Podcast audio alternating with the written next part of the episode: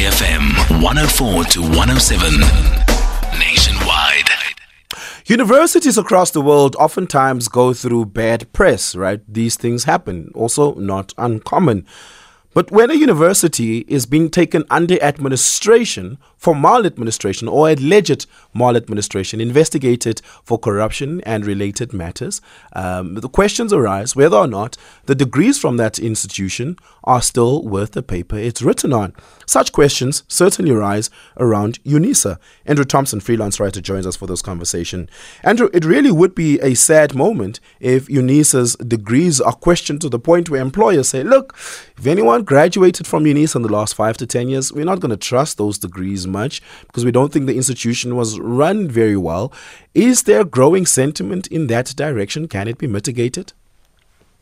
Morning. Um, yeah, I think it would be a, a, huge shame because there have been some really illustrious people that have walked through the doors or the virtual doors or the the remote doors of uh, UNISA over the years. You know, um, so I think the the legacy of of UNISA in South Africa is is indisputed. Um, the reality may be slightly different now. Um, and that was kind of what we wanted to investigate. Um, given the announcement of administra- uh, going under uh, administration, we wanted to look at whether recruiters are changing their views or or there's a there's a change in uh, tone around a UNISA degree. Um, and uh, in the in the course of a sort of fairly lengthy article, we investigated this. Um, and uh, you know, I spoke to a lot of um, recruiters uh, who have an ear to the ground of of placing people fresh out of university into careers and the general sentiment that I got at the moment was that uh, a UNISA degree is still strong, um, but perhaps not as strong as others.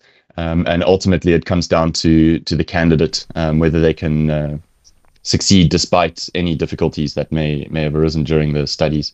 It is ultimately the veracity and the stress uh, stress testing of the assessment standards that determine the strength of uh, the academic outcomes. Last year, I recall, uh, SAICA, for instance, uh, had uh, intense interactions with UNISA with regards to its assessment standards for its accounting degrees. Similar conversations are being had about its law degrees. The assessment standards still seem to be quite robust. Yeah, I think the the SAICA one was a big one. Um, they they uh, downgraded uh, UNISA's uh, accounting degrees to to level three, which is one below withdrawal or one away from withdrawal. Um, so I think that was a that was a bit of a rude awakening. But they, you know, to to everyone's credit, they did uh, rapidly uh, change, you know, their system and and and talk to to SAICA and, and have since been given full accreditation again. Um, similar with law, um, there were um, four universities in South Africa that faced withdrawal of their um, qualification for for LLBs, and they uh, UNISA rapidly, very very quickly, almost overnight, changed a lot of their syllabus in order to comply. So I think it's it's not like it's a it's all falling on deaf ears, but I do think uh, I do think it all is slowly chipping away at, at the once stellar reputation of of the institution. Yeah, and can a good, strong uh, communication strategy and PR campaign undo the substantive damage that has been suffered? Yeah, I think that's the that's the question, and and excuse me, how um, just how much that impacts on on the end degree is is the is an unquantifiable and difficult uh, thing to to verify. So I mean, and a lot of the guys we spoke to said um, that some of the degrees, uh, pound for pound, are not uh, respected as strong as a as a UCT or a uh, you know a WITS or a um, uh, other institutions through South Africa. Um, but uh, some also said that people who've gone through the difficulties of a of a remote learning uh, process often are doing it um, stretching themselves and are, are, doing side remote work as well and and really hustling hard. That often is actually a really good reflection on the candidate as well. So it's not like uh, any one degree is worth more uh, purely on paper but i do think uh, a communication strategy will eventually fall flat if they can't keep up with the academic and the and the real sort of crux of what a university degree entails. Yeah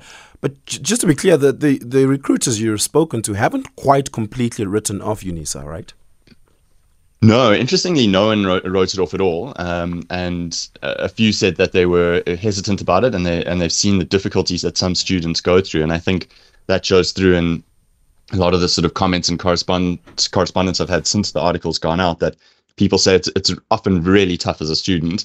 Um, and you need a, a, real sort of level of discipline. You need to be a specific type of candidate to really succeed in that environment. And yeah. I think the and I think that's the the difficulty is that often um, these candidates are not suited and then they struggle. But a lot of the recruiters I said I spoke to said that actually because of the fact that people have had to hustle and work incredibly hard, that they'll still consider it and they'll still look at it and go, "This is someone who's really good."